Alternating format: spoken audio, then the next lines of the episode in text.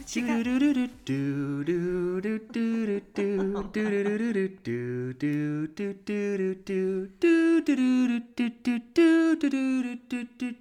you like my, my singing? You look very uh, Sophisticated. classy, sophisticated, elegant. I think so. I th- uh, what, what's changed? What Well, what has changed is our sponsor for today's podcast, Lenox. These are Lenox wine glasses, and I've got this heavy set that they've sent Let me see. Look at this branding. Ooh, that is a beautiful color. Lenox is amazing. Would you like to take today's sponsor and let the world know about Lenox? I would love to. All right, guys, meet Lenox. Lenox has been America's leading tableware, giftware, and home entertaining brand for over 130 years. Inspired by heritage and designed for now, Lenox is happy to be a part of your home and the moments you create in it. Whether you're engaged, newlyweds, or just moved in together and need to build out your space, Lenox is there for you. Lenox is the iconic brand you can always trust for your wedding, registry, and home. From gorgeously designed dinnerware to long lasting flatware and top notch barware that's been chosen as one of the best barware collections by Brides on the Knot. So if you want to visit Lenox and get yourself some fancy dinnerware or some plates or some wine glasses, they have a huge, amazing collection at lenox.com, L E N O X. And at checkout, if you use the code word Freddie Alyssa, you will receive 20% off your order. So thank you, Lenox. Amazing. Cheers. Cheers to Lenox, baby. Cheers to Lenox. And today's episode, um, I am very, very pumped because we have our great friend Molly Burnett in the house. And um, for those of you who might just be joining this for the very first time, um, Molly, myself, and Alyssa have been friends, like really, really good friends. Not like, you know, friends are friends. These are like best friends, tight, gone through a lot together, um, celebrated a lot of success together, had a lot of fun together. We've really gone through it with each other. And we absolutely love Molly um, in this decade relationship. And uh, we love catching up with her. She's doing so well. She's crushing. She's just crushing. You're, she's her, her Queen of the South is just absolutely on fire and is doing so well. And we just are so happy when our friends or anyone in general is succeeding. Amen to that, baby. It is, but we're not gonna we're not gonna stay too long on this open because we had a riveting conversation for almost two hours. we could have kept going. we could have kept going. Um, so uh, she, you know, she she wants to come back on the show. Um, I think. Um, no, she does. Never hear from her again. we love you, Molly. We, um, love me. Um, well, let's hop into the episode. Uh, welcome everyone to the Freddie and Alyssa show. If you are new to the channel, be sure to subscribe. Everyone's subscribing; it's the thing to do. Uh, like, comment, all that fun YouTube stuff. Uh, if you're watching on Facebook, like and follow. If you're listening on a platform like iTunes and you want to leave us a five star review if you think we deserve it, that would be amazing. We've been putting out content now for over three and a half years. We're having a blast, and we get to do what we love because of all of you. So thank you so much for showing up every single Wednesday, supporting our show. We really, really appreciate you. Um, but without further ado, enough of Freddie and Alyssa. Let's hop in to Miss Molly Burnett. Well, you're calling in from New Orleans. Um, what, what's I guess just like we could start off with a with a softball question for you. then we'll get into STEM theory and everything like that in the future. Yeah. Um, what's it been like being in New Orleans? How long have you been there? How is the show going? Like, what's going on with Molly Burnett? well, um, we uh, we went out here in March for about two weeks, and then at about midnight on Friday, during one of our uh, like in the middle of a shoot, our showrunner came hauling in and was like, "We're shutting down. Go home." So I uh, left my car and all my stuff here and dipped uh, back to LA. And they kept saying, like, it'll be two weeks, like, when then we'll circle back. And everyone was like, yeah, two weeks. And I was like, two weeks, that's not what's going to go down here. Um, but that's okay. So then uh, I was in LA, obviously. And then um, around September, flew back to get my car and send all my stuff back. So I was like, well, it looks like it's going to be a while and I need my car In Uh, September. in September. So it was six months. Six months, yeah, into filming half of episode one and half of episode two. Gosh. So we had half of each in the bag, and then that was it. And uh, I came back in September to get all my stuff, and then October they were like, "Hey, we're we're going back." so I had to send it all back out. Oh my gosh. So you shipped your car or you drove it? Nope, shipped it, flew here, shipped it back, got the call, shipped it back. Stop it. and now we're here, living our best lives. I, we, I mean, me and my dog. So we're, yeah, we're. I've been here since October. Um, we just started episode nine. Wow. South, and uh, so far we had a. Um, here's a funny little tale. It's really hot in the south, and it's very muggy, and I like it because I get cold easily. And uh, I had a crazy. I there's some some shit goes down this season. Ooh. and I had a scene where I had to be outside, uh, a night shoot, a night scene outside, and um, for the first time in ten years in the South, uh, a universal freeze happened. Texas, I'm sure you saw it. Texas was covered in snow. Ted Cruz was nowhere to be found. Um, the entire South, Mexico. Mexico, which the jokes write themselves, but I digress. Um, With his daughters. I just, oh boy, I can't. He's like, so the, I'm sorry, the meme that really got me about that was the guy from the Titanic. Remember the guy that grabs the girl and is like, I'm all she has. And they let him get on the lifeboat. That was Ted Cruz when he got caught to Mexico, like, but my daughters, and everyone's like. Anyway, circling back. Um, so we had to do the night shoot, and it was like three degrees outside. And when there's humidity um, at 98%, it feels like negative six. And of course, Kellyanne's never in like a sensible suit, pantsuit, and you know sneakers. She's always in like Valentinos and a tank top or a small dress. And so we were doing this. It was like midnight. We were like this, and they're like, "And action!" And you'd have to be like,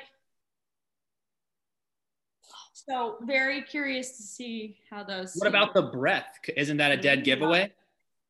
the breath was so Alicia who plays Teresa and I were we had a scene another scene outside during all that and we were dying because it looked like we were just ripping a fat joint doing a scene because it was just I guess I could have said a cigarette that probably would have been more PC I apologize No, no, no, no that's all good. good. okay weed's legal in half the country right so we can Yeah. Can anyway yeah the breath so I don't know if they're gonna edit that or That's what I was thinking. Maybe they can take that out, but no. I don't know How's it feel now being because you're you're in a you're in a, a home, you have your own little spot there in New Orleans, and what what's it like living somewhere else for four months? Because you really mu- you pretty much lived in LA for most of. Have you ever really spent four or five months in a different part of the country? I get, you know what? I went to college for my one year, my one year of college uh, in New York and before I dipped. And uh, so I, I did live in New York. Um, and when I say I lived in New York, I mean I lived on Staten Island, which is where the school was. And it was a, a shithole, but the school was beautiful. And that's not true. If you're from Staten Island, you are lovely people. Um, but I did live there, and uh, but yeah, LA since I was like nine, 19. So this is the first time I've ever really gotten to experience, you know, a different world.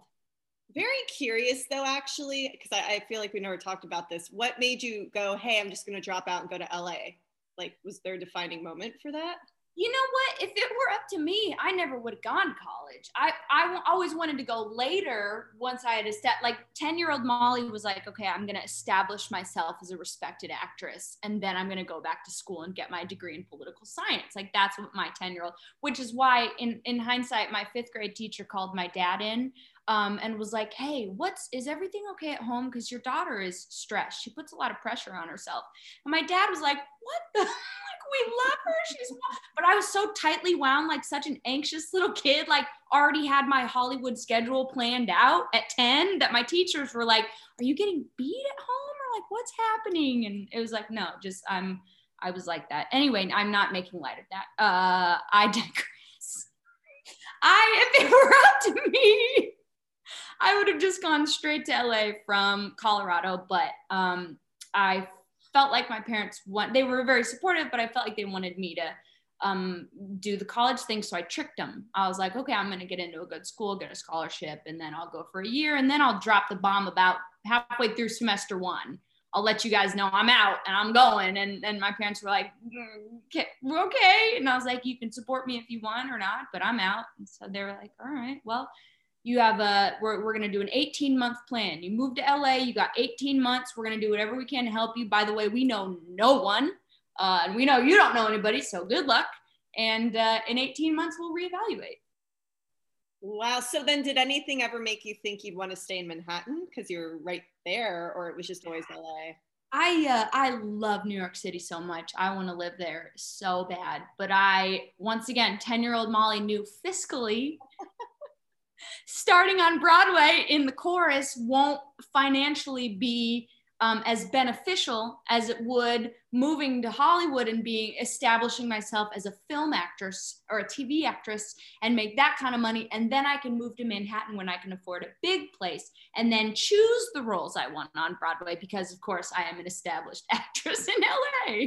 Didn't you really quick? Didn't you post something like maybe a year ago of what young Molly wrote? Please Yes. remind me, refresh my memory what that was. So I got my first um, article in Deadline. And for anybody that's watching that isn't familiar with what Deadline and Deadline is like the anything that's going on in Hollywood gets announced on Deadline. So new characters on a show, new shows, directors, drama, like all this stuff happens. But it's it's um, really cool to have something announced on Deadline. And I had um, when Queen of the South made me a series regular, I got my own Deadline article, and so I posted on social media as we all do because it runs our lives. and I thought it would be a cool dichotomy to have um, my deadline article and then a note that my dad found that 10 year old Molly wrote to the directors in Hollywood pitching um, that I'm your girl and you should hire me. And if you don't, you're going to regret it. And um, I let them know that I was a part of the Honors Club. I did shows not only at school, but clear across town. Um, and and uh, I said, I have a great grandma and grandpa voice. Great grandma and grandpa voice. Can I hear this, please? little Molly could do, I talk like this. And it's not that great, but when a 10 year old's walking around talking like this, it's weird. And you're like, keep doing it, I guess. so I got affirmation from that, and boom, it became a thing. You know what's great is that you're on that path though of what you set out to do. I mean, you moved to Mhm. LA, you've built a huge resume, your your show, and because don't you feel like there's like Queen of the South has really picked up steam. Totally. It's kind of how does it feel? Because I feel like Schitt's Creek was a little bit like that, where like the first few seasons, people are like, it's cool, and then something happens where it becomes Global pandemic. the. What what do you think was the moment though? Like, did you feel the moment? Was there gradual all the way to the popularity, or what was kind of the big moment? I think um I, a shift happened for sure when it got when season four was dropped on Netflix um, dur- during all of this pandemic because I think we were all at home going like, what else can we watch? It was, you know, like we're going insane.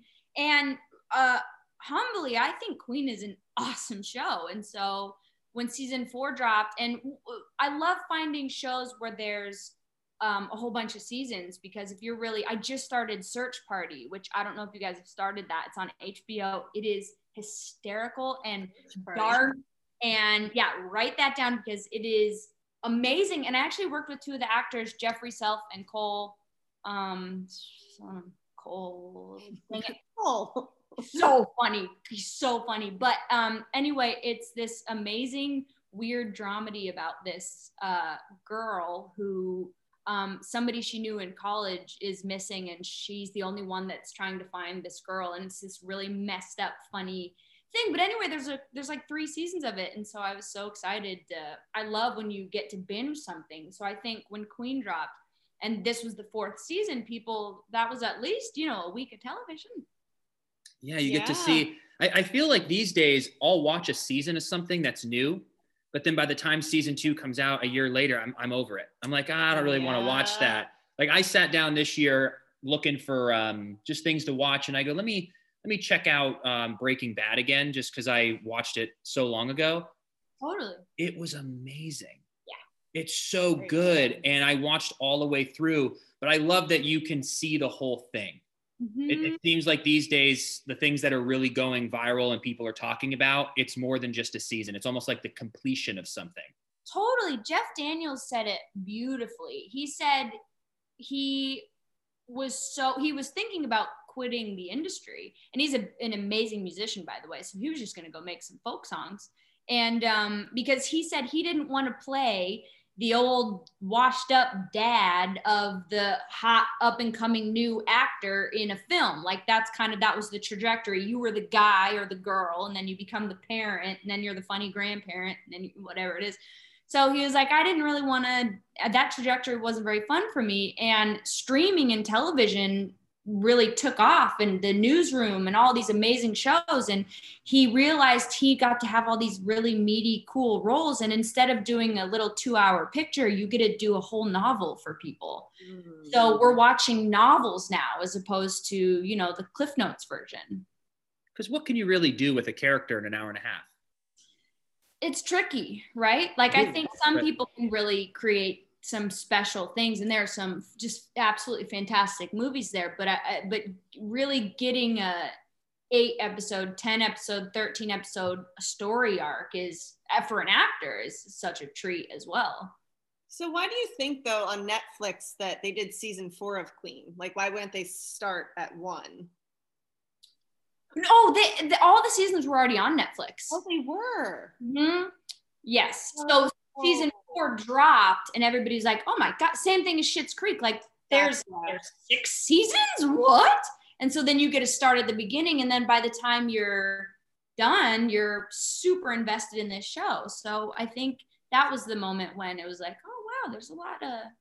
And is there any um you don't have to answer this this is too personal i'm just curious in general but do, do if, if you get picked up on a netflix is that the same as like being picked up somewhere else residual wise or is it not come down through the actors I haven't. really Wow. and I think I think SAG's negotiating that. I think there's some trouble around that because you have these streaming services that are so wealthy and they haven't figured out how to make that financially beneficial for the not just the actors but the writers and the directors and you know the everybody else and i think that's there's a bit of a hiccup there um because you think it would be at least a buyout right where you're like network done- bought yeah. but I don't think any of the creatives get any of the. wow. Yeah, that'll be an issue. They'll have to figure that out because that's repurposed. I guess the good way to look at it though is that it's it's extra promotion. You know, it's helping you become build your brand bigger, get more followers, get more, you know, awareness in the industry. Yeah. But it'd be nice to get a little cheddar. It would be, especially because I, I still get residuals from days, like you know, and it and they're they're it's not bad. So if people, you know, a small amount of people are watching the reruns of days, but people are beaten to death these shows on Netflix, and none of the creatives see a dime for it. That just doesn't make sense to me.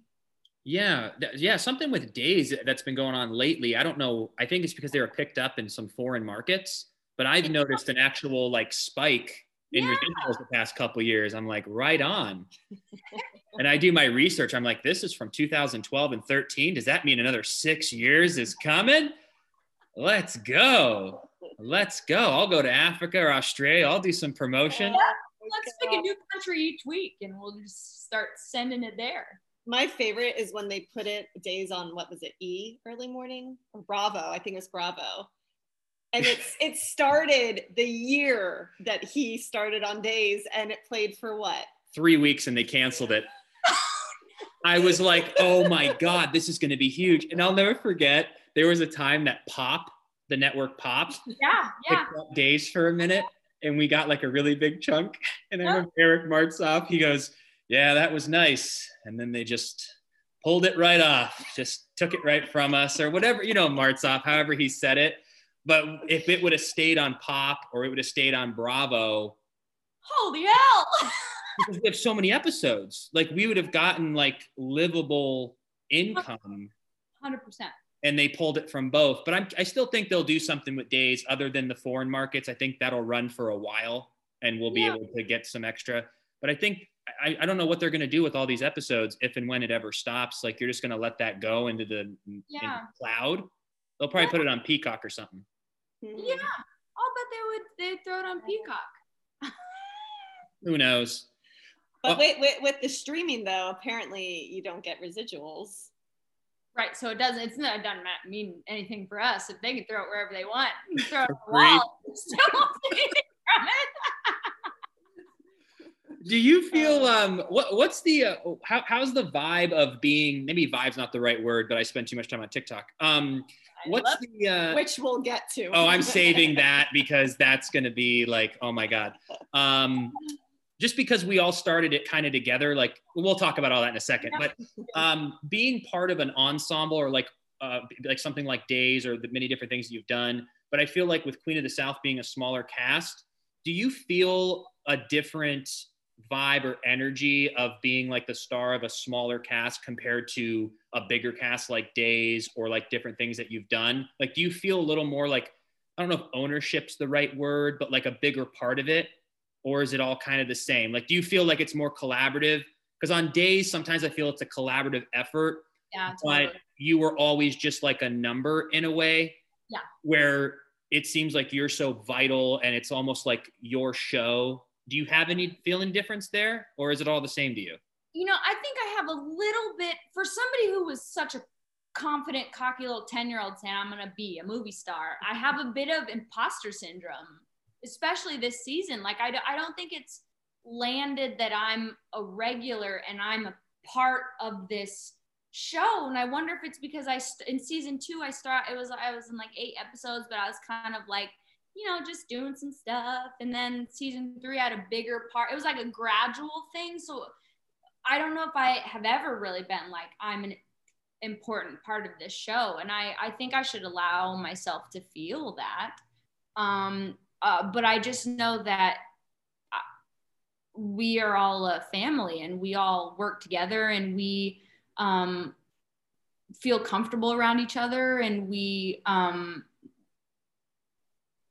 it's the same type of thing. I guess with days you would have your like pod, right? Like here are the people that you're doing all your scenes with, and then the other people that live upstairs, you don't really interact with them. You're down here, and like with Queen, because it's smaller, we all are. are it's like we're all in that little pod. It's all it is. It's like that, you know. I mean, yeah, I think that I guess that's probably like a, a bad example though, because soaps in itself is the only thing that has that many cast members that are regulars. So I guess like film or TV, there's a different feeling. But also too, now that we're getting like older and like your trajectory too, maybe you feel like that imposter syndrome a little because you've kind of had this gradual rise. It wasn't like you were like, you know, Jennifer Lawrence at 19, where Yeah. maybe that's all you knew. Like, don't you really appreciate like where you're at because you know the time and the work you've put in to get here? Where I feel some people might take it for granted if they get it too fast. I will say this: I am actively, plus the help of my therapist, um, trying to appreciate because with my mentality, and this is a lot of people that are wired like me, borderline insane. Um, and I loosely compare it to Kobe because I am not Kobe, rest his soul. But I remember reading Kobe's book, and he said he woke up um, unhappy, and e- each new milestone, he'd go, "I'll be happy when." I'll be happy when I win a championship. I'll be happy when I get a gold medal. I'll be happy when I win five championships. And each time he hit something, he wasn't happy. It was the next thing. And so the irony is, I'm finding myself starting episode nine of a show with people I love, a show that I love, doing a character that I love, and I'm freaking out trying to figure out what what's next. What, okay? Uh, here are the projects I want to audition for. Here are the you know what, what do we need to do? And I constantly am trying to remind myself to just sit back and appreciate what's happening while it's happening.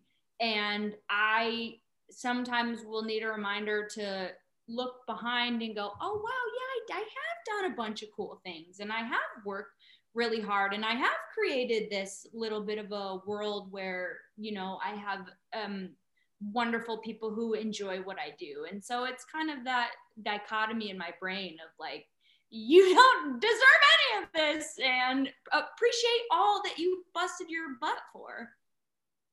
Yeah, it's it's a it's an interesting um I just think it's an interesting career. You know, I think that we're in because it's you you kind of I, I I've kind of see it as like a boat rocking on a water is like your normal like happiness and chilling and you're a little depressed, a little happy. But when you're in an industry like acting, you have such highs and such lows and you're constantly like you get a call yeah. You get a call and you're like i'm working. it's it's just so high and so low all the time that you're you almost have to work on yourself even more because the thing that's a through line in human beings is your career. And a lot of careers i feel are linear or they you can actually build like some sort of comfort in yourself where we're, we just never know what the hell's going to happen but that's what we signed up for. Mm-hmm. but you know can we and I don't think we would function well in a in a career where we where we know what's gonna happen. We real quick can you uh, scooch your computer? Yeah i was just saying I, i'm gonna i'm gonna lower the thing here oh that's Oh, oh there we go. Perfect, Look at that. Baby. Look at that Yes. you didn't like that weird kind of like ghost look? um, to your point, I'll never forget. I was uh, on my last year of days, and I was testing for this pilot. Um, oh God, I'm forgetting what it was called. Um, um, um, um, it ended up just shooting the pilot, not getting picked up. But I was testing for it, and it was between me and some super famous Michelle Trachtenberg or something. I, I don't remember who it was, but uh, all the creators wanted me to get the role. And i remember getting the contract because you know when you test you get the number you see the numbers and you sign the thing and you start daydreaming about what it could be. And i remember my brother and i were when we got the we i say we when i got the contract to sign told him what it, what it was going to be per episode. And we were screaming and jumping up and down in my little apartment and crying. And my brother was like we made it. And i was like we yeah we made it. And um did the test the next day and uh, didn't hear anything for a week and finally called my agent. She was like oh yeah no um, they went with michelle trachtenberg. And i was just the, the i was like you guys weren't to call tell me. But the this is an old agent by the way. Uh, anyway but the the unreal highs and the devastating because it's not just a low, it's a and it has nothing to do with you. 99% of the time it has nothing to do with you but it's hard not to take it personally. So not only is it a low it's like a uh you're not good enough oh. you're like and not only is it a high it's a you're the one high. So like that it is just the difference is it'll make you crazy. That and that's why I feel like now that I've recognized that, we've done a really good job of like you were saying earlier of appreciating what you're doing. So mm-hmm. like instead of there not being the river and the boat, like try to like have a through line in your life that is that. Mm-hmm. And then when you experience the highs, enjoy them, but then don't allow yourself to get low because you know another high is going to come. Like just find the appreciation in the middle. And it's really kind of helped us. You what? How's that going? It's uh we're drowning. Daily practice. Molly looked at me and goes, "You, you can try to sell me on this, Freddie, but uh, yeah, it, it's highs and lows until the death." Um, oh my gosh! What show was that for? P.S. Did it ever make it?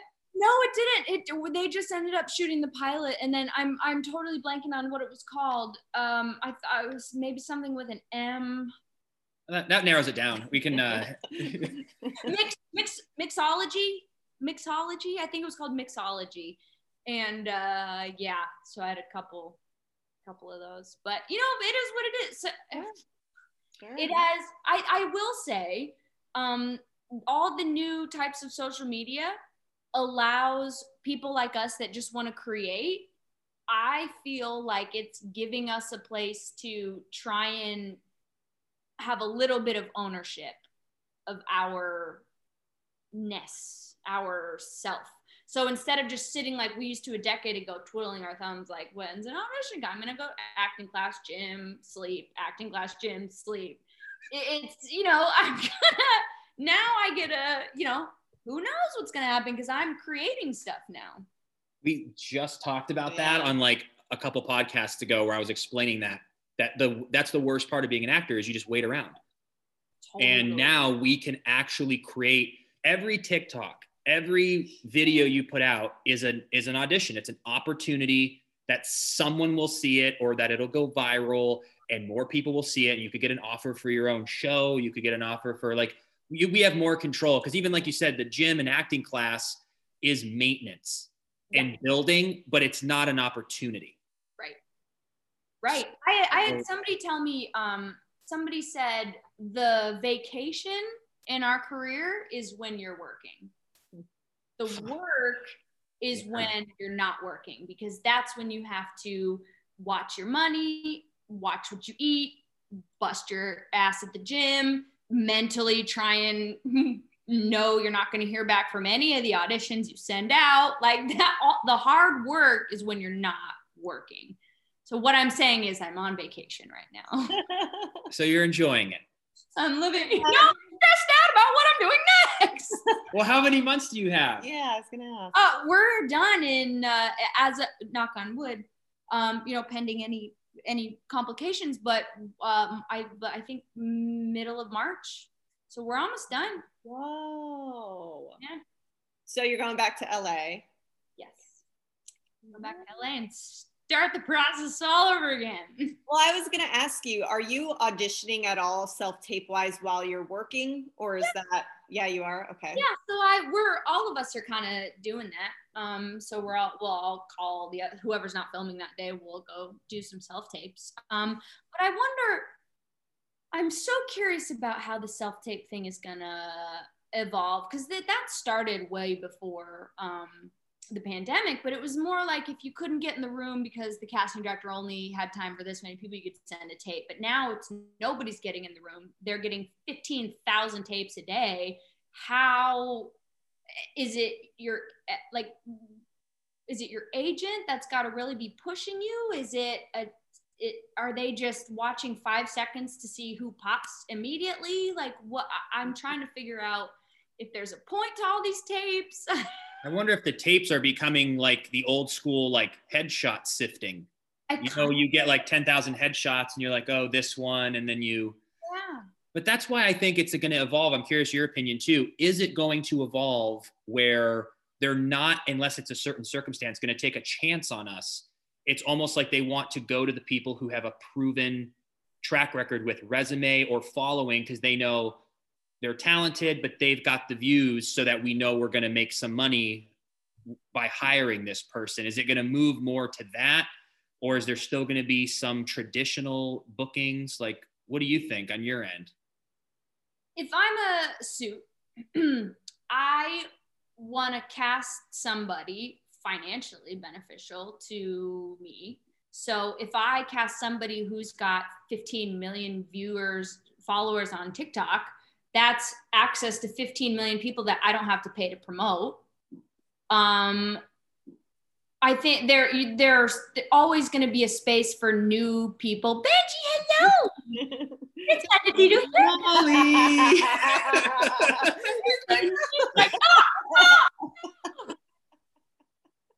um, I there will always be space for new up and comers.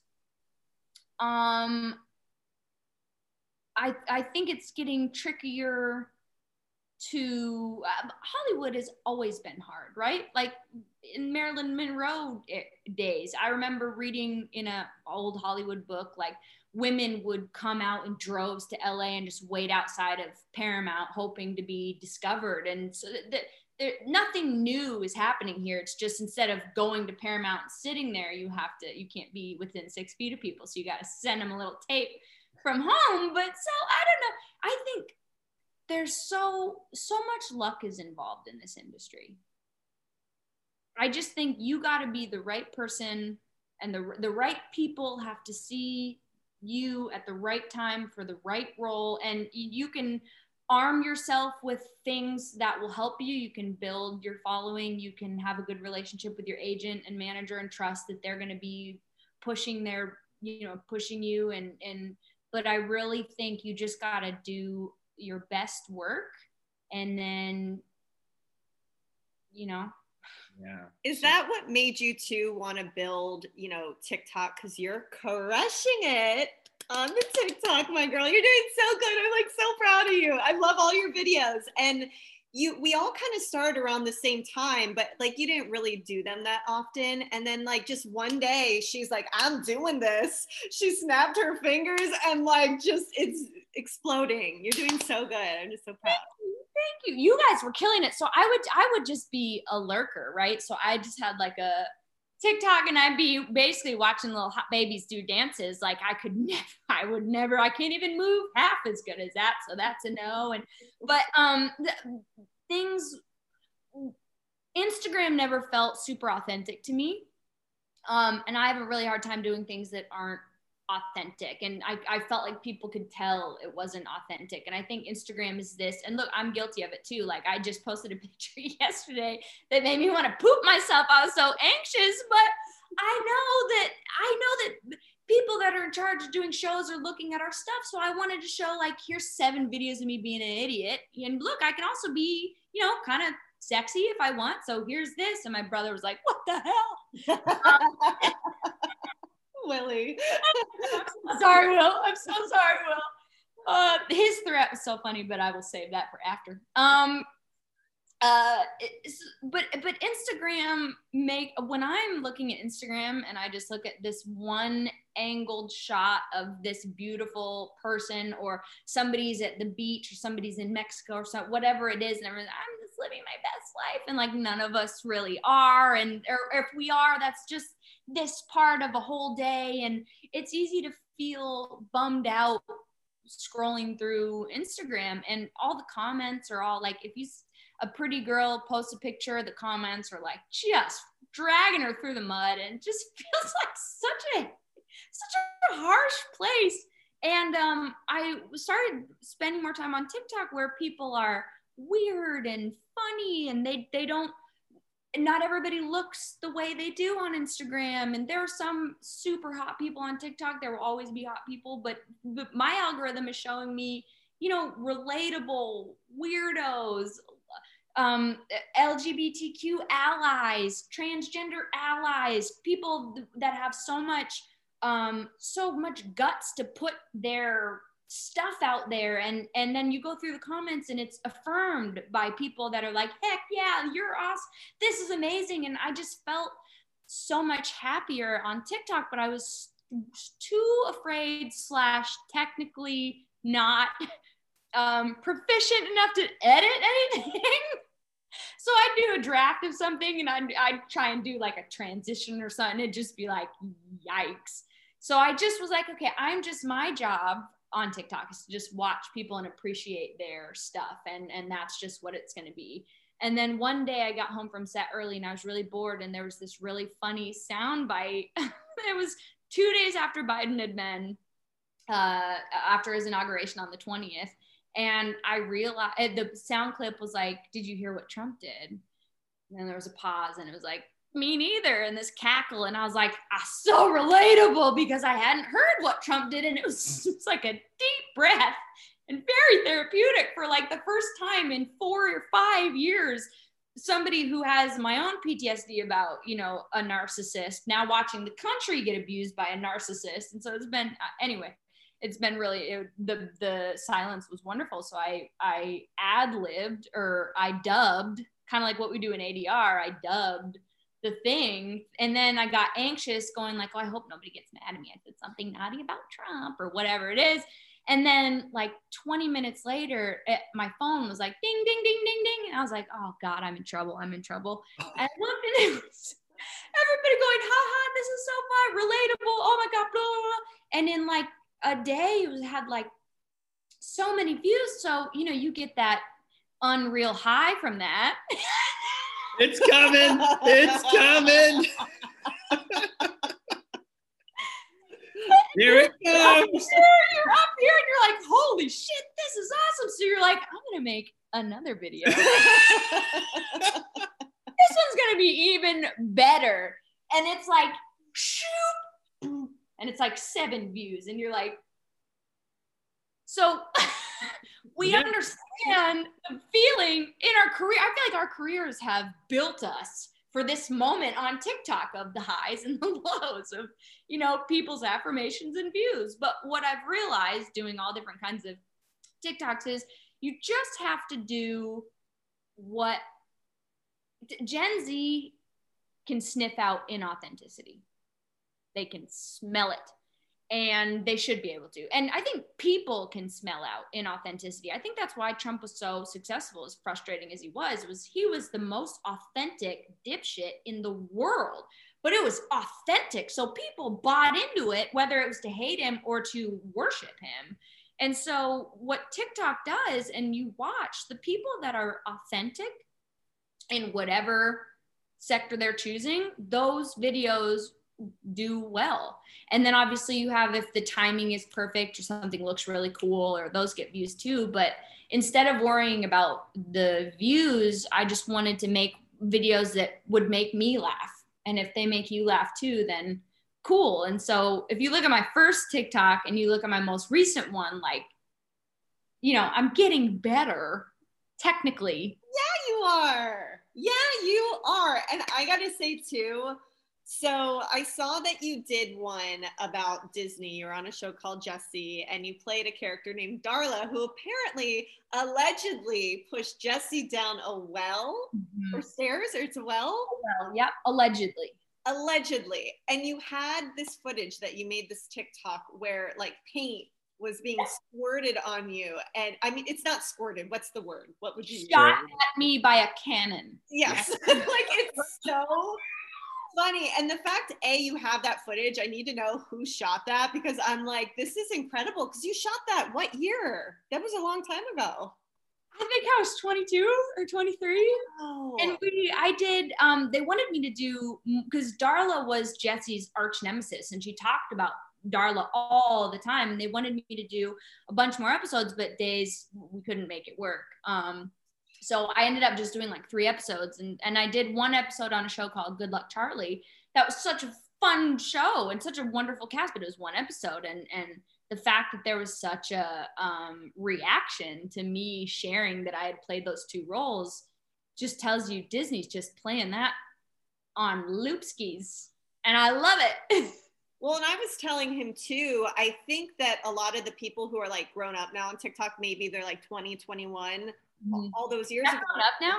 Well, you know what I'm saying, but all those years ago, they were watching you and they're like, oh my gosh, I know her. So now they're adults, adults, but Right. they recognize you. So I just think that's so cool because you really had so much success with the, the Disney stuff and even obviously Queen of the South TikToks too. You you had the whole cast doing that um, Nelly song, and I how did you get them to do that? That's awesome. They're like in it, and they're like, I'm down. I did not think because all I would get all these messages or comments, people being like, please get the cast to do it. And I'm sitting here thinking like there's a zero percent chance I'm gonna get anybody to be able to do this.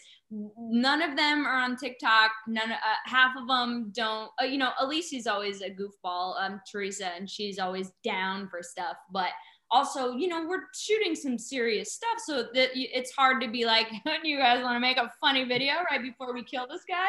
So, you know, but we um we, that day we were that was a crazy film day, and we were just all in a big group hanging out uh, in the waiting room, and we had there was long, long periods of time between setups, and so we were all watching TikToks and joking around, and then I saw the um no, I think Hemky, who plays Pote, showed us the video, and Elise was like, "We got to do that one. That's that's the one we got to do." So me, Elise, and Hemky were going to do. it. We got Charles, our hair guy, to record us, and then Peter, who plays James, walks in the background judging us, which is very, very Peter, James, very James, and um and I didn't know if it would because I knew Jessie.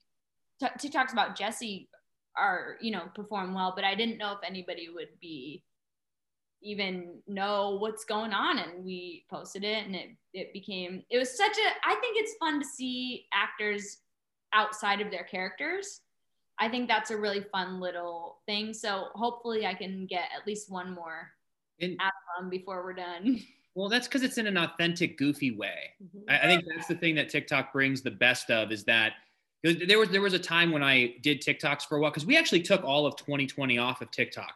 Like we did it for four months, and then we were like, oh, we're not going to do this, so we didn't post maybe like three A couple. all of 2020. And then when we had our wedding, we're like, oh, this is something that might get some traction. And then our wedding ones didn't, but we were on the app again, and I started. I was oh, like, beautiful by the way oh, Thanks, thank you. baby girl. Dude, and I was literally, my dad took a nap and he comes out and I'm literally sitting with my little flowers and my thing of whiskey watching and my dad's like, what's up? What are you doing here? I was like, they're getting married. And so he watched with me and it was so sweet and it was just so beautiful. I'm so excited for you guys and we better effing party when Oh. we're able to. We are. we're gonna probably throw yeah we're gonna do um we haven't really figured out what when but like i think once everyone gets like a vaccine and stuff and we can all get together but maybe even like like next christmas or new year's because it'll be our one year and people are off work and and we can get together um but that's and that's one of the cool things about this place that that we're staying at is that we actually have space for the first time ever um like where people can like stay because in a two bedroom apartment, you could never have anyone visit because they'd have to not only spend money on plane tickets, but then a hotel. Right. So it would discourage people from coming. So like, I'm not going to drop 12 grand for right. 10 days. Damn, now what they a can- thing. Just the exaggeration to really punch the story.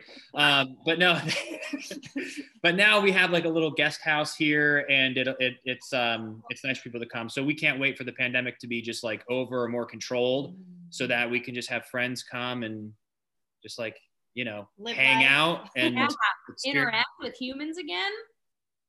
I know. right. Great. What is um protocol like on Queen? Like with everything going on, what do you? What's that like? Yeah. We uh, wear masks all the time, which hair and makeup love.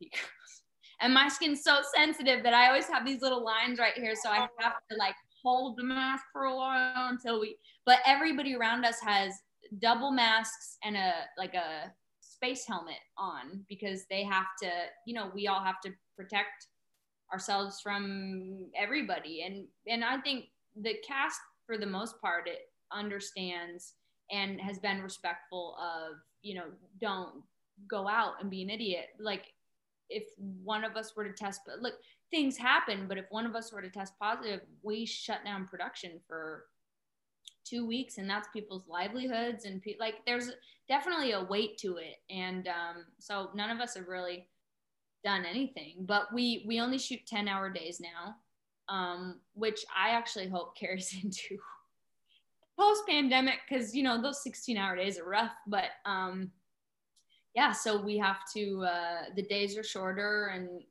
you know we just have to be really careful. And you you the first couple weeks was a little weird and then you get used to it and now it's just normal What do you What do you do on your What's your schedule like? Like, have you kept yourself busy? Do you Are you always working? Do you have a few days off? Like, what do you do? Because you really can't be with anyone, right?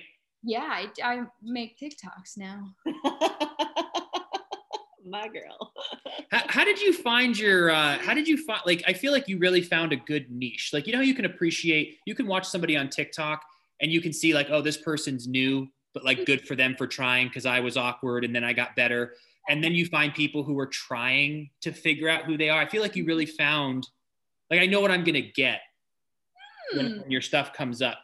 So I feel like people know why they're following you. I I had like a bunch of random videos go viral, so I feel my following on TikTok doesn't even know. sure Like some people, are we gonna get a truck with the top going on you know, what's been hitting really well is like I'm there's all these like young cool guys, and I go, you guys, you don't know Freddie Smith at 22. I I have you'd be you'd be I'd be your competition. All right, you think you're like cool now.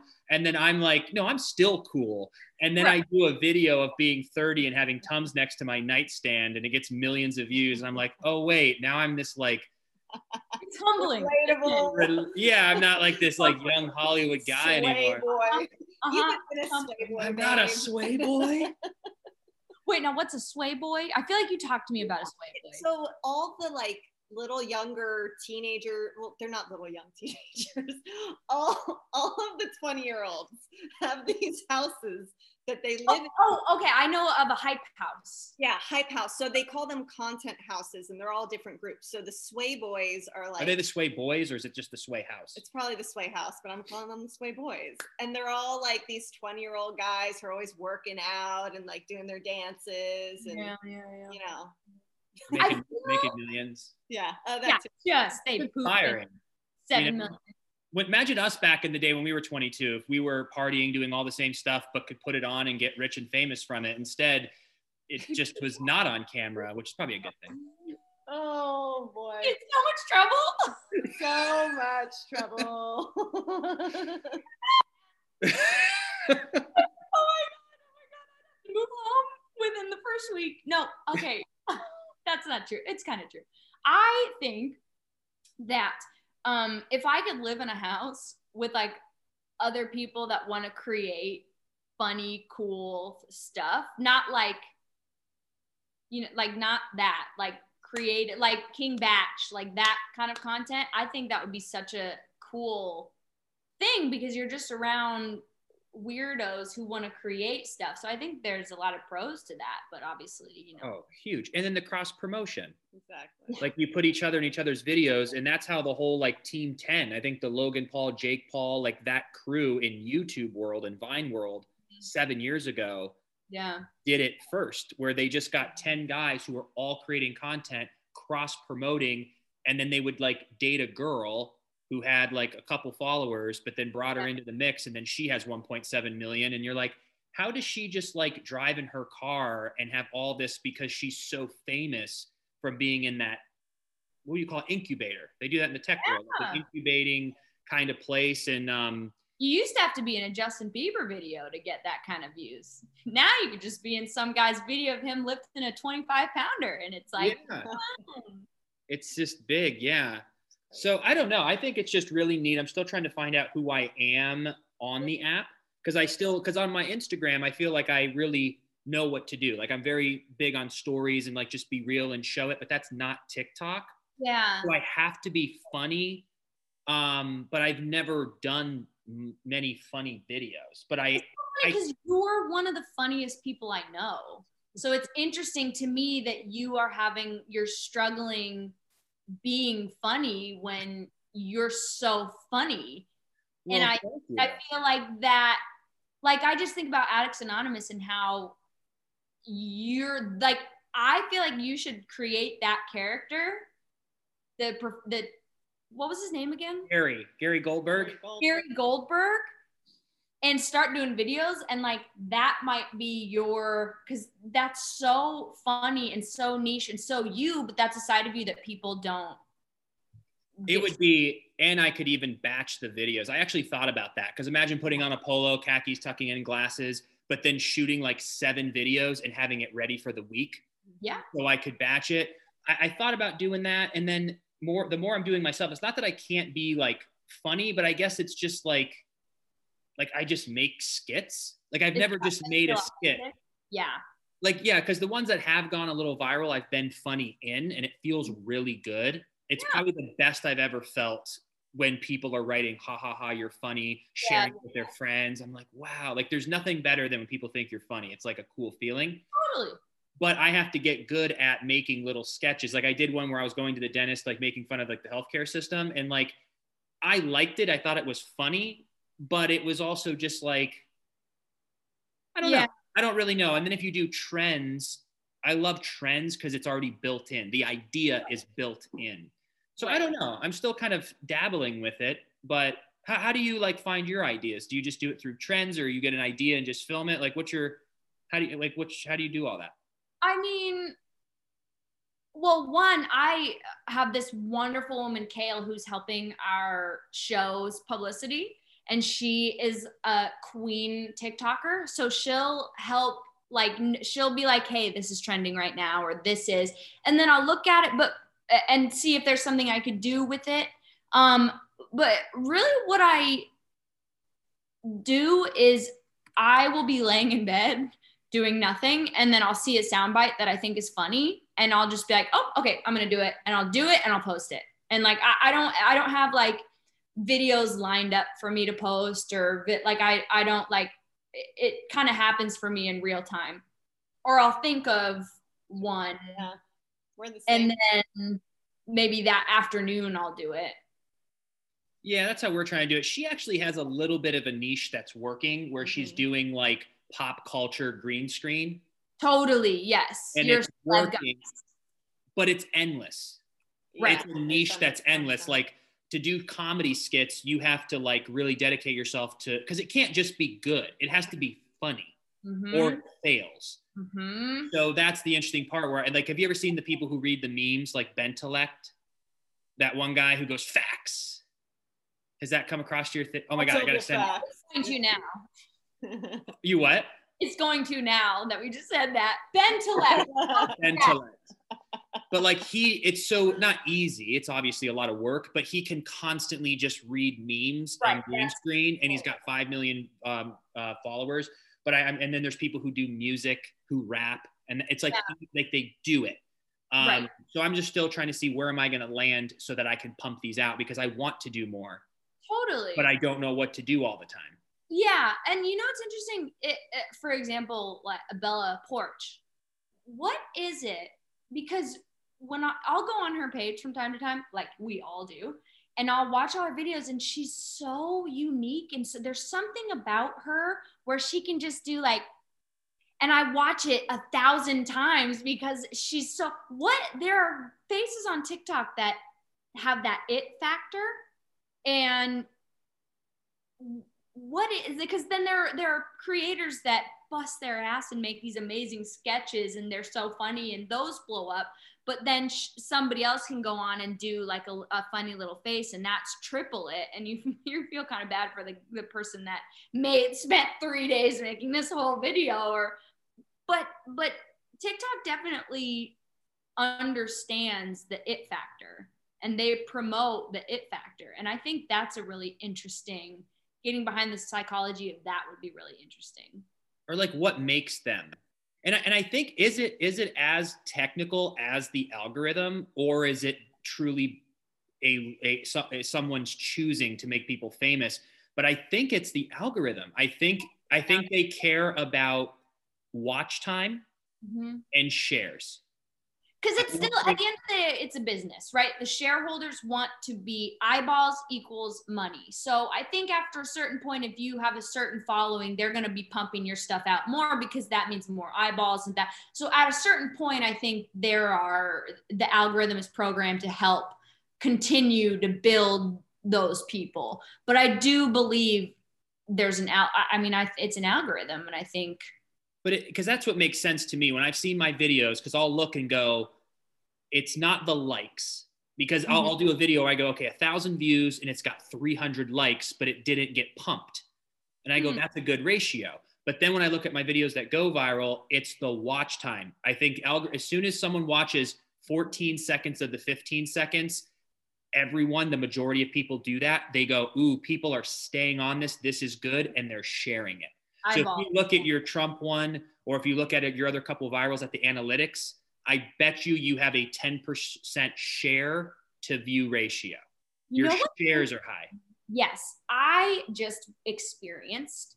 Um, so that TikTok video with Trump went berserk in the beginning, and then it fell off because it's an old video.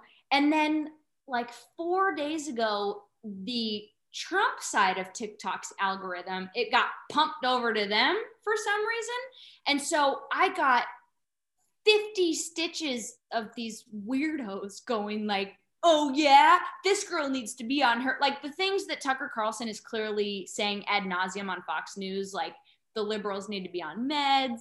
Trump lives in their head rent free. It was the same three statements, like within everybody's stitch, but it was comment after comment after comment of these unwell Trump people.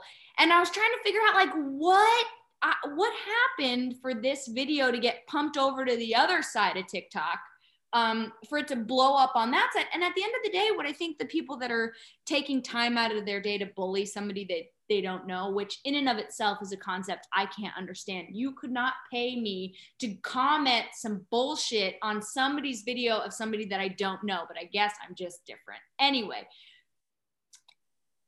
what is it? about this video that went over oh no no no my point my point was whether you're shitting on me or you're saying it's funny, I'm getting views. So keep it coming. You know what I mean? Ah. And I wish I could um, share that The- without seeming bitter.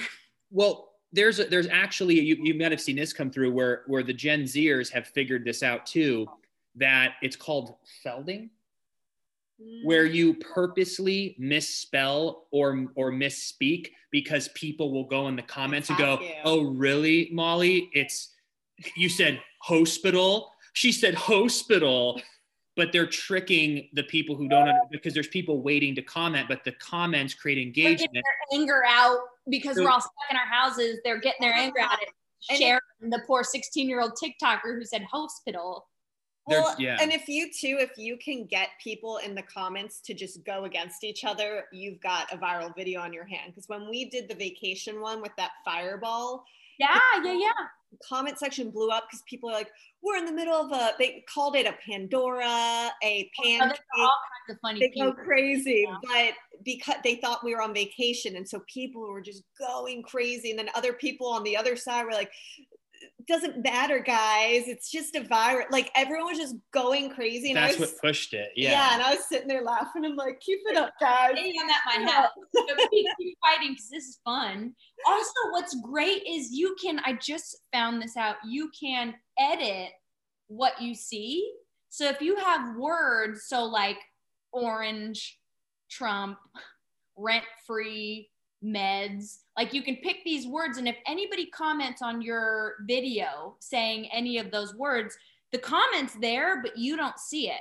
So it's such a funny image to so I did a bunch of crazy Yeah. words that are on my edited list now so I don't have to see them because I'm an empath and I still even though it's like screw you guys I still absorb it but it's such a funny concept to me that these angry people are like you need to take your meds and they're posting on my video but I don't see them so essentially they're talking to nobody Hmm. How did you find out about that? I have I've never heard of that. That's very smart that they have. Yeah.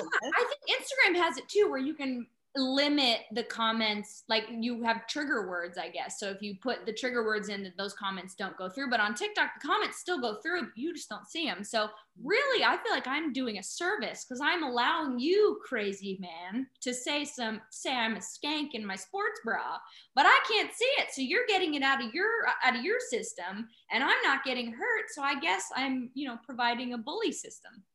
That's actually really that's a great idea to like go through because I you you will get hate every now and then, but I'm I'm kind of numb to it at this point. Like we we've uh, you know what I mean? Like how it, it, the more you get of it, you almost just start going like first of all, you just you don't know you don't know anything about me or what I'm doing or what I'm saying, and it's hard to get enough context in 30 seconds Totally. to, to me for me to to explain my like people it's just funny to me how people will be negative um, but another little hack that i found on tiktok that really helps me is did you know that if you do like you talk and then you pause and then you talk over here and then you have little segments you can actually go back and edit those Now that. I knew, but I didn't. I found out on my first TikTok live uh, last night that I finally got the guts to do and had such a blast. But I finally found out you can edit because I was wondering how people shoot a video where they're using both of their hands without having to run and pause it at the right time. You can you can indicate how much you want it to record timer it, do the thing, and it stops automatically. And that, so I'm learning slowly but surely. it's good and you can adjust your clips Full circle, baby girl. The old person voice. You're an old woman. that should be your you make TikTok voice. Was, how was your live turnout? Did you have a lot of people on? Yeah, you know what? I um I'm I topped out at 23 has been my best. Yeah. I uh, was telling Alyssa, I was like, I think I'm gonna post this weirdo video where I'm acting like Harley Quinn and I look crazy. And I think I'm going to do a live after. So I posted the video and then I took a shot of whiskey and I was like, I'm not gonna do it. I'm not gonna do it. I'm too afraid. And then I was just thinking, like, well, I'm bored. So, you know, I, and I it's not like I can go anywhere. And I if maybe if I can interact with some people, that might be fun. So okay, so I took a deep breath and I did it. And I had like a hundred people um, stay on and we were chatting and talking and I had pig pigtail. I looked crazy, but um, a- answering questions and saying hi to people. And I, what I've decided TikTok is for me is I was so ruthlessly bullied when I was a kid that I have deep trauma from it. And not to just 180 this really quickly, but they found out, you know how I roll, I'm insane. So they found out that when you bully, everyone's like, I think I'm done with this podcast. um, when you, the same trauma that you get from a car accident, it hits the same part of your brain that being bullied as a child hits, which is just an extra, as you guys know, unfortunately, the trauma of that. And working through that is really hard. What I've decided is I want to be the person that can be there for the people that are on TikTok that I wish I could have had when I was a kid. And so I've kind of been playing around with the concept of like TikTok's big sister. Like, I want to be your big sister. So, like, message me on a video about a guy you like, and I'll give you advice or whatever it is. Like, who's bullying you? Talk to me. Let's. So, um, I did a tester uh, TikTok live just to see what it was like to interact with people because I've never done a live before. And I think eventually I want to do some lives where like I can give advice. And it's, you know, I'm not a therapist, but I've lived. And um, I would love to, I think that's very healing for 10 year old Molly. And so that's something that I think TikTok live allows you to do. Because I think a lot of people get on TikTok live and they're just like, not even they're looking at themselves like they're you know and these people are like oh my god say hi to me please or whatever it is like i want to engage with you and i want to build a world where we all vibe with each other for a long time like i don't want you to just come across my page and be like oh that was funny. Like i want you to st- i want to build a community. Make an impact. yeah. Yeah. Because it, and it's it's last it's it's long lasting you know that's what i've really found too is that you know um, fans audience members supporters viewers um, there's so much content and if you don't put in the extra mile to make an impact and actually care and build relationships people are going to move on to the next thing. So that's why we've been doing it too a lot more. There's something about live yeah. that you connect on a deeper level because both people are in this moment together. It's not like they're watching a video that was pre-recorded. They're there with you. Right. and i've been able to build such deep relationships going live. So i kind of cycle through i'll do tiktok instagram facebook and i just go back and forth so i can connect with everybody. What's the and- difference between the three have you noticed? There's got to be a difference. In what regard? Like your Facebook live audience versus it's um I'm sorry, we talked about it before the podcast. Now we're talking about it during. Facebook scares me so much. The fit, like, do you do you know, or is it the same people that just follow you from Instagram to TikTok to Facebook, or is each one a different group of people? it's all it's different it's different groups sure. but do you, do you have a facebook fan page or just your facebook so that's where ours is like facebook my personal facebook page i posted about in the past two years all i've posted is a picture and then our wedding but i never go on my personal facebook page ever i don't for some reason it makes me feel funny but our facebook business page or fan page is Amazing. awesome because it's not a bunch of friends or people from your life that might be judging you. Yeah. It's all the people from 2017 till today who are choosing to vis- visit our business page and follow us because they like Freddie and Alyssa, not because because Instagram's almost turned into a personal Facebook page where you meet people on the street and you follow each other on Insta and it's a lot more peer based yeah, but our Facebook business page is just a bunch of wonderful people who love what we do. They're they're not like Ugh, Freddie and Alyssa again. Like they love it. love it. Same thing with TikTok. Same thing with YouTube. gotcha. Instagram, is a little different. But when I go live on Instagram, I have just a wonderful group of people there too. And then Mhm. sometimes friends will pop in and say, What's up? Like I saw your live yesterday on TikTok and I almost wanted to join and say hi, but then I just was like, ah, I'll let her kind of do her thing. So we're talking today. I don't want to be like, Hey. And I was like laying in bed. it's like, this is like, I'm not gonna- Don't want to intrude. yeah. Um, but, uh, Yeah, man. But anyway, it's different. Some people are, are are in all of them, but it's it's really um, there's some people who just love Facebook and they don't follow me anywhere else, or they only follow me on Insta. So we are on all five, so that people who only are on YouTube can see us. Because Gotcha. if they aren't on Insta or on our TikTok, they would never see our stuff. Yeah. So we do it that way around, but yeah. um but tiktok instagram youtube are pretty much the and but facebook for us honestly is just it's the best. it's huge It's a really Wow. good we have a big big following over there so Okay. facebook was like a a dark horse that just came out of nowhere and we're like Yeah. Wonderful Okay. Yeah, I feel like it, it- it's just me. So uh, already I'm so um, overwhelmed trying to do TikTok and Instagram and Twitter every once in a blue moon. Yeah. So I I will get per usual. I'm about a year behind y'all on stuff. So I'll get there in about a year probably with YouTube. you, yeah youtube is where youtube's kind of the final um is it's almost like where you it's like the the bottom of the funnel i feel a lot of tiktokers and instagrammers and people are are they're building there to Mhm. bring people to a youtube channel Right. because Oh, the, the monetization on youtube is better, superior right? yeah the- It's you- what? it's superior Gotcha. YouTube monetization is superior compared to everything else. You can obviously make good money on TikTok and Instagram when your followers are high, but on YouTube, you can have 10,000 followers, 20, 30, 40, and like make a living where it takes like a million on TikTok and like 50 to 100K on Insta to really make like an yeah, yeah, income yeah. income. So, you know, See, but you have to in order to have a to have a YouTube, you have to make YouTube videos.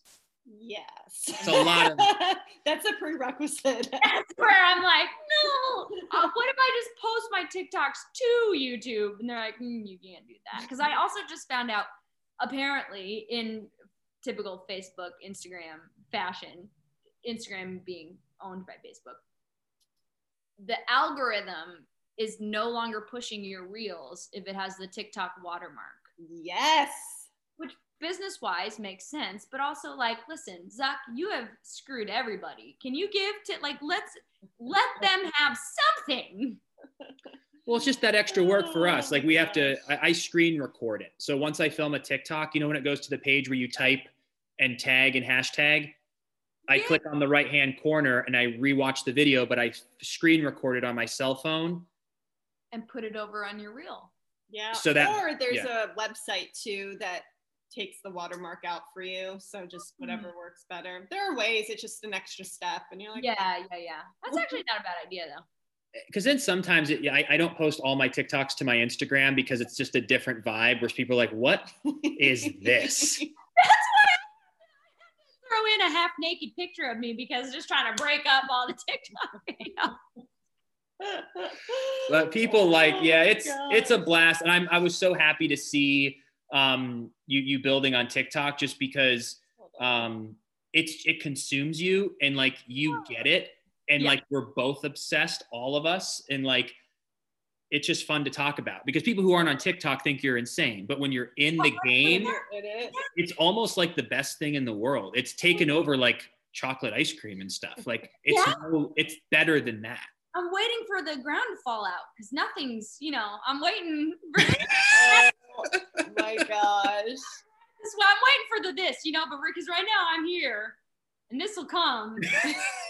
I don't know how or when or where or why, but we're enjoying the wave now It's so funny because you and Freddie are like the top two people in my DMs on TikTok because you two are the main people that I send videos to.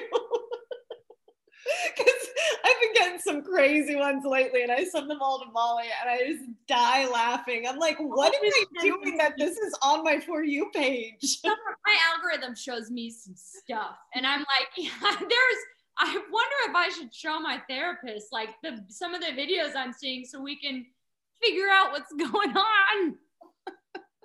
I gotta try to find you one thing, and then and then um and then we'll hop off. I don't want to keep you on your whole Saturday, but we could go for like ever. But I want to try to find we this have to one do our questions. Oh, we're gonna do her, that too. We Oh, are. We are. Hold on. I Yes, just yes, want to see if she's seen this.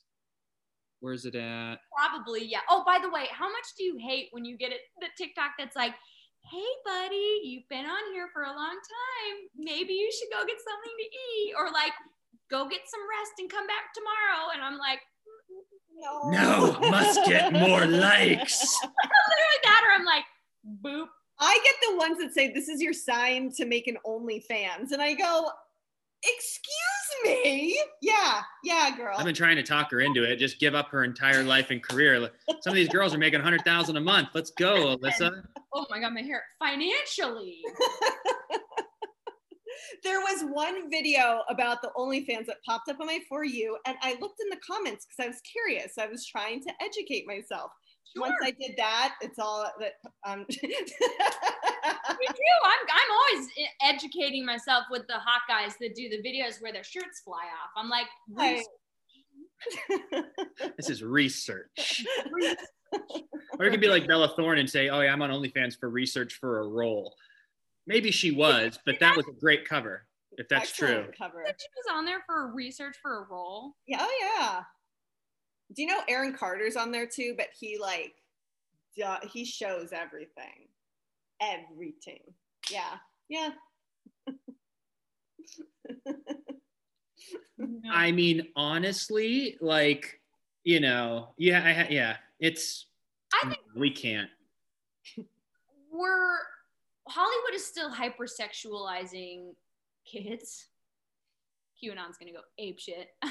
Not like that, guys.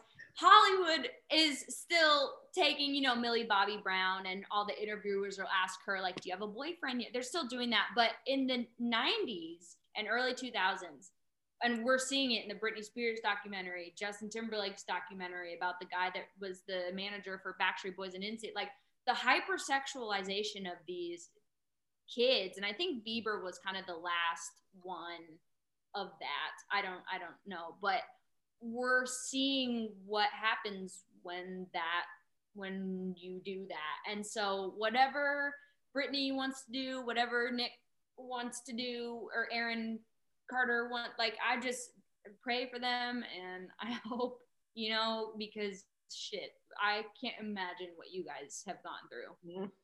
Just a small Oh, just there. Yeah. Yes. But as far as Bella Thorne doing the, I don't know. I think she's super hot. Um, I also, I also think like I don't know. I, I don't think I, I it's not my place to say who needs and gets. to- Yeah. but I don't love how she handled the OnlyFans thing because then a lot of people that are using OnlyFans to pay their bills got screwed. And I hate that. And I hate that we judge sex workers and porn actors and like, well, you were watching it, but you're judging like what we have to decide that anybody we we all can just live our lives. I think that would be a great place to get. It's asking too much, but do what you yeah do what you want to do but my my argument in favor of bella though because i've heard that argument before is that yeah she came in and there were people who weren't celebrities who might have lost subscribers and they put their 10 or 20 dollars with her but Mhm. but she also built a career that has a fan base and like you can't discount her, I don't have a problem with not, not you that's i'm not saying to you i'm just saying like a counter argument to that just as an interesting take on it but um but that's what happened with tiktok that's what happens with you know will smith goes to youtube and Oh. we've been building youtube busting our ass and then will smith comes over and gets 8 million in a day or jennifer aniston gets 30 million in instant but they've you you look at it as like oh but this isn't your thing and we're working so hard but you they have worked so hard to build that fame to have those moments Yeah. true. and that's why people like Dwayne the Rock Johnson will go down as one of the most successful. I mean, he's destroying this Instagram influencing product development game, and it's going to be exciting to watch. So we're here for the ride. I mean, I'm excited to see how it all works. Let me show. I want to show you this real quick. Have you seen this? Even if so, let's watch it again. Hey, you guys. Okay, I'm just gonna listen to your heartbeat real quick. Oh, what, what is it? No, your vibes are just a little bit off. I'm gonna prescribe you LaCroix. Okay, how often do you smoke e-cigarettes? I don't think I know what you mean. Let me grab, honey. I saw it sticking out of your pocket. What is it? A puff bar? Yeah. Okay, flavor? Watermelon? Okay. Okay, you have ADHD or you're just a Cancer. Oh my god, what? The sign, honey. What's your zodiac? We don't have it on file. I'm a Gemini, I think. Gemini. Okay, then maybe you're just a bitch. I know. What's the problem? Well, I think I have kidney Just give me one second to consult with the nurse. Alexa, what are, okay, I did ask it all my school online, so I'm just gonna refer you to someone else. If you have any questions, just snap me, okay? Hey, you guys. Okay, I'm just gonna listen to your heartbeat real quick. Oh. Gen Z as doctors. And there you have it. I, I will say that's fantastic. I will say I want to make sure I continue to learn. I think us being on TikTok will allow us to not become the the older generation that's like it's going to allow us to stay hip with the kids or just understand, you know, there's such a progressive, amazing demographic, as every generation is when they're the young, free spirits. And then, you know, life kills you and hardens you and your soul dies. But before that, when you're still young and living your best life, it's so important to continue to learn from them. So I think I think a lot of people that turn away TikTok and don't want to do it, there's nothing wrong with that. But I think you're missing out on, you know, learning what the next generation has in store. Like having your gender in your bio is so cool. And uh, having people talk about transitioning to the gender they feel uh, most comfortable as watching people share these stories and have the courage to share these stories allows it to not seem scary to people who maybe didn't grow up with that and that's all encompassing and i think we get being on tiktok gives us access to that so that we can help um, fight the good fight with them You know, it's so interesting because I saw uh, The Breakfast Club for the first time the other day, and I know, out of control. Such, I know, I'm out of control. It's wild. But it was so interesting that the vice president in the movie was basically sitting with the janitor and he was talking. And he goes, What scares me the most about these kids is that one day when I'm older, they're going to be the ones running the country, the world, everything. And so now that we know what Gen Z is like, what they're doing, I'm not as scared because I feel like there's more of a bond created between generations, you know? Every old generation is afraid of what the new the brouhaha the new generation is. You you know the boomers they don't want to talk about this but in the 70s they were burning their bras and boycotting vietnam. So every generation is going to figure it out. And i what's interesting is this new generation that is constantly being inundated with information which is something that i don't think our brain the machine our brain is fundamentally able to handle which is why i think uh, anxiety and depression and you know all those things are at an all-time high. But they um, are aware of all of these things that are happening. And so they're able to make a more collective thought process um, and i think that's going to be beneficial. Yeah. I, I trust them. I trust them and i just like i hope my the older generation trusted us millennials and will you know. This is the biggest misconception that I, I keep wanting to like bring up because I think even with like the like with with our parents or or the boomers or Gen X, um, the the kids that we're comparing to the, the the kids today who are on TikTok, they didn't grow up in the 50s and 60s. That was a different world. Mhm. So we can't go, oh, these kids these days, the whole world's gonna. It's like no, they're on. They understand the new world yeah they're going to succeed in the new world. They don't have to go dig ditches or go do like there's going to be artificial intelligence doing that. So all this like the laziness, like I don't think Gen Zers or millennials are lazy. We just are in a different world. a completely different type of work It's a different Yeah. type of work, you know. And that was just using an arbitrary example of that. Oh, But I just yeah, but it's like it's um we we have to accept that that this is a once in a lifetime moment, or at least in our lifetime, that the old world is completely gone Mhm. everything in 1995 that we do that we spend our time doing today did not exist in 1995 Yeah.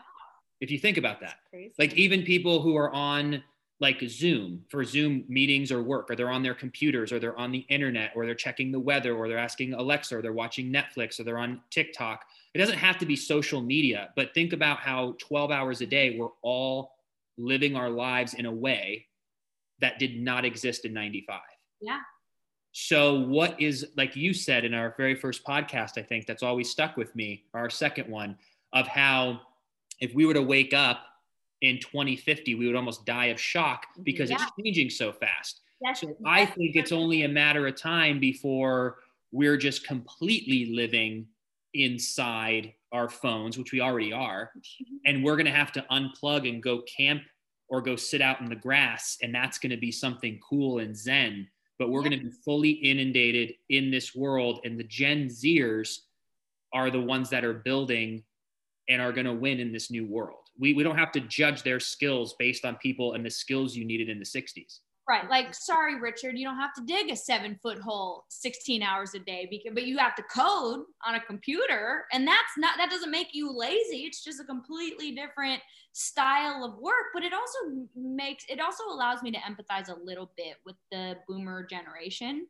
because if I'm overwhelmed by technology and I got a cell phone when I was a sophomore in high school, I think, um, I can't imagine how they feel. Yeah. It- I mean, the the difference is night and day. And so, but at the end of the day, you have to make a choice, though, right? Like my my dad chooses to continue to learn, to continue to stay curious, um, to continue to stay open and and forward thinking, and you know, I, curiosity. I think is the most important thing. The ones that sh- get scared, we're all prone to fear. Humans are prone to fear. That is an absolute. But the ones that get scared and shut down and don't stay curious, those are the ones that we're seeing latch on to all of these crazy ideologies because at least they have something to hold on to. The ones that stay, acknowledge their fear and stay curious and want to learn are the ones that I think are still thriving despite their age or their Yeah. background or, you know, where they came from or whatever it is.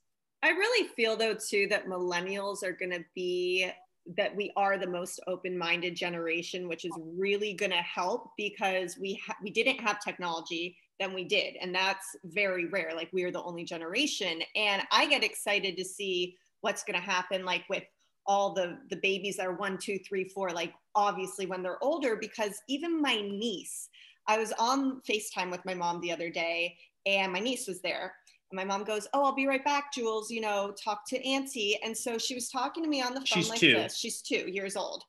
Talking to me like this. And then I go, Jules, I go, Can you show me your um, dollhouse behind you? And she took the phone and she turned it and pointed right at the dollhouse. I go, You're two years old and you understand this? I go, what, what's that? What is that going to be like when they're 18, 20, 30? Like, what? But we're here for the ride. I'm excited. I'm excited. too. I am too. And at the same time, it affirms my belief in, in Moore's law, which means the reason we've never been contacted by another life source because once we hit a certain level of intelligence, we kill ourselves off. oh my god.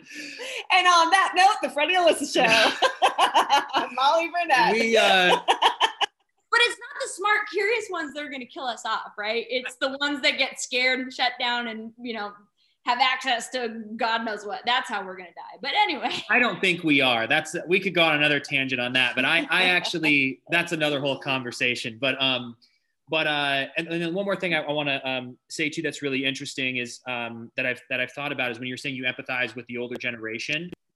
I also empathize in the sense that I think the millennials are the first generation that because I think growing up you would ask your parents for advice and guidance in mm-hmm. everything totally. because nothing really changed that much. Right. Where we're the first generation where our parents are learning almost more from us about life. Like we obviously go to them for experience and life, but I feel it's like the first time that we as a whole collective, like my parents are like, so like we booking these flights or like what is this or like wait, so what is like they're always I feel like they're learning from me.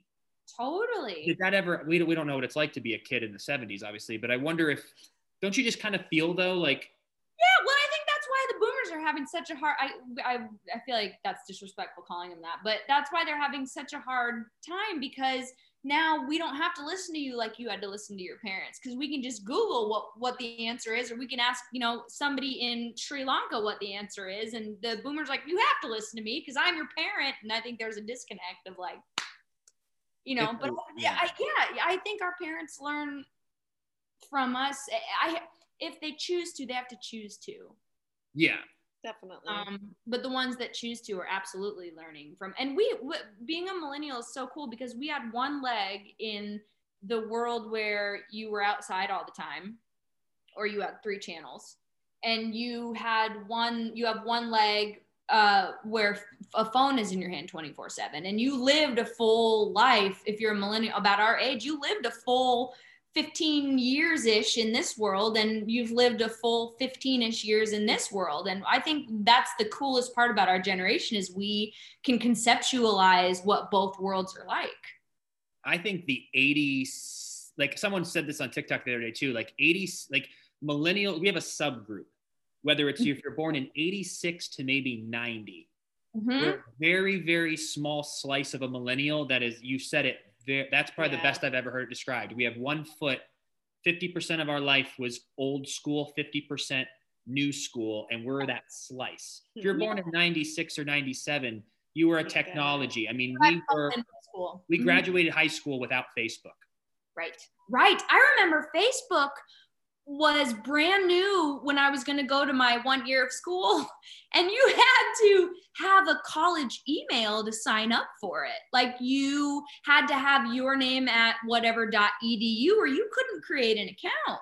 And so mm-hmm. it was this, I thought it was this cool way of like, oh, I'm going to maybe get to know some people before I go to college where I'm going to have to learn all new, like maybe I can make some friendships. I don't know. And it was so, we were so naive and how interesting that was our mentality at the beginning of this and, and where we are now with Facebook.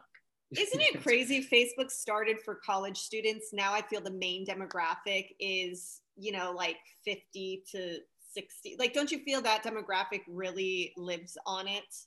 Well, that's kind of what happens, right? The new kids, and then Ellen DeGeneres finds out about it, and so she makes a joke about it. And then, like, you know, the new trends always start now, they start on TikTok, and then Instagram gets the best of the funny TikToks like a month later. And then Facebook will get them like a year later, and then a year and a half later, it's on Jimmy Kimmel. So like it's like this this trend of who's hit when. I saw this meme when the Bernie Sanders thing was going around where he had his mittens Yeah. and uh, and someone had a thing. They're like, um, my mom will send this to me in two weeks and go, ha ha ha, isn't this funny? It's so true. So I think we have a heads up being on TikTok because we're, you know, we know what we know what's We happening. know it's popping. and we learn all the lingo, you know, like Yeah. and just how things, how everything's changing. So it's a really cool experience, and like I I I would love to to. Uh, we, we gotta have we, we have to have you on more often if you would love to be on because you Yes, trigger some really awesome conversations. This has been just like a blast. I think Likewise, I'm really gonna enjoy it. Yeah, well, thank you, Molly. And then um, if we just we just want to hang out to do that little uh, Yeah. fast five, maybe we're gonna call it. And uh, but thank you so much for being on. We appreciate love you so much. So much. Check out Molly, Queen of the South. on Netflix in USA. And don't forget to check out her TikTok at you know Molly Burnett, my name, Molly Burnett. Miss Molly Burnett. Awesome. Well, thank you, Molly. We appreciate you.